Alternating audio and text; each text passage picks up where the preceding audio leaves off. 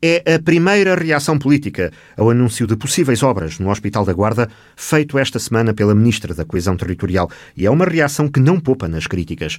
O que o Governo está agora a prometer não passa de migalhas que podem significar o esquecimento definitivo da segunda fase que o Primeiro-Ministro disse que iria descongelar. A Distrital da Juventude Social Democrata toma uma posição dura, mais uma vez antecipando-se ao próprio partido, o PST. E de resto, o Presidente Luís Soares também não tem dúvidas em assumir que a culpa é de todos, de toda a classe política do distrito, porque não consegue fazer valer os interesses da região. A Guarda não está a ser levada a sério e o governo goza com os cidadãos, com os profissionais de saúde e com os doentes, a ouvir anunciar obrinhas que nada terão de estrutural. Observamos um atirar da ideia para os olhos, que a vinda da, da ministra esta segunda-feira veio prometer coisas quer dizer que são migalhas, que, eu, eu nem consigo qualificar uh, aquilo que ela vem a oferecer à Guarda, mas tudo num completo exercício de comunicação política que é fazer esquecer aquilo que foram as imagens que passaram na televisão. Neste momento, aquilo que soube na, uh, que soube na, na, na, comunicação é que a senhora ministra veio à Guarda oferecer coisas quando aquilo que era o expectável para a segunda fase do hospital não é nem parecida com estas obrinhas que vão fazer, parece que vão arrancar os leis e pôr outros novos. Quer dizer, isto, isto é um insulto à guarda.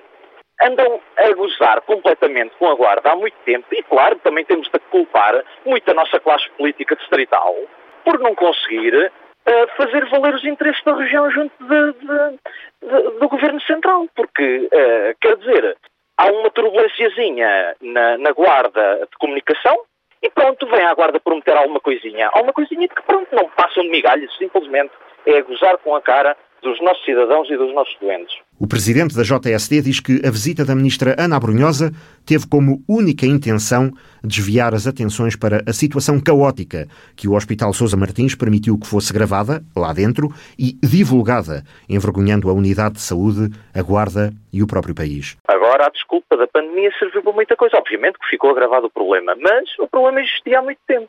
Claro que olhamos para aquelas imagens e eh, se não ficarmos comovidos com elas e se não pensarmos em, em, arranjar soluções para elas, nem sequer conseguimos dormir descansados à noite ou não temos consciência. A culpa é de vários conselhos de administração. Este aqui comprometeu-se a, a, a, começar a resolver problemas e não fez nada. Aliás, até pelo contrário, como podemos observar, o Conselho de Administração remeteu-se a um silêncio sobre este, sobre, sobre este assunto. Quer dizer, nós vemos o Hospital da Guarda nas redes sociais, vemos na comunicação social nacional a ser eh, insultado, porque estas imagens são um insulto à dignidade das pessoas e à dignidade do Conselho de Administração e da, e da própria ULS. E ninguém toma uma posição sobre, sobre isto. O foco dos jovens social-democratas está também apontado, de novo, à questão das portagens. Tudo na mesma. Não há desconto de 50%. Luís Soares diz que é mais uma prova de que o PS não quer dar benefícios à Guarda e ao interior, em geral. O governo, minoritário, só tinha de cumprir a grande vontade política manifestada na Assembleia da República e simplesmente recusou fazê-lo. Agora, a ministra já veio dizer que o governo ainda não enviou aquilo para o Tribunal Constitucional e para o Tribunal Constitucional. É, é, isto é uma falácia completa, porque é assim, aquilo que dizem sobre, sobre os descontos das portagens é que a Assembleia não teria competência para decidir isso. Ora, mas na Assembleia da República houve uma grande vontade política, tendo em consideração que o governo emana diretamente desta Assembleia da República, porque é um governo minoritário, mesmo que fosse inconstitucional por razões de competência, era de elementar justiça que o governo fizesse, por sua iniciativa, o desconto nas portagens de acordo com aquilo que foi decidido na Assembleia da República. Isto é a minha opinião a nível daquilo que é o sistema político. Agora, o envio para o Tribunal Constitucional mostra simplesmente aquilo que o Governo não quer fazer na Guarda, que é baixar as portagens. Agora, a senhora Ministra acha que continua a mandar areia para os olhos do, do, do, dos cidadãos do interior e vem dizer que os descontos, afinal, vão ser aqueles que estavam decididos e vão começar agora. Mas estes descontos?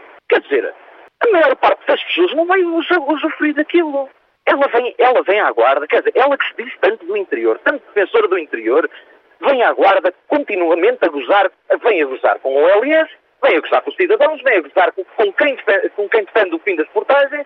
Quer dizer, isto já, já passou de um exercício elementar de gozo. É gozar completamente com os cidadãos. E eu, para mim, isto já chega.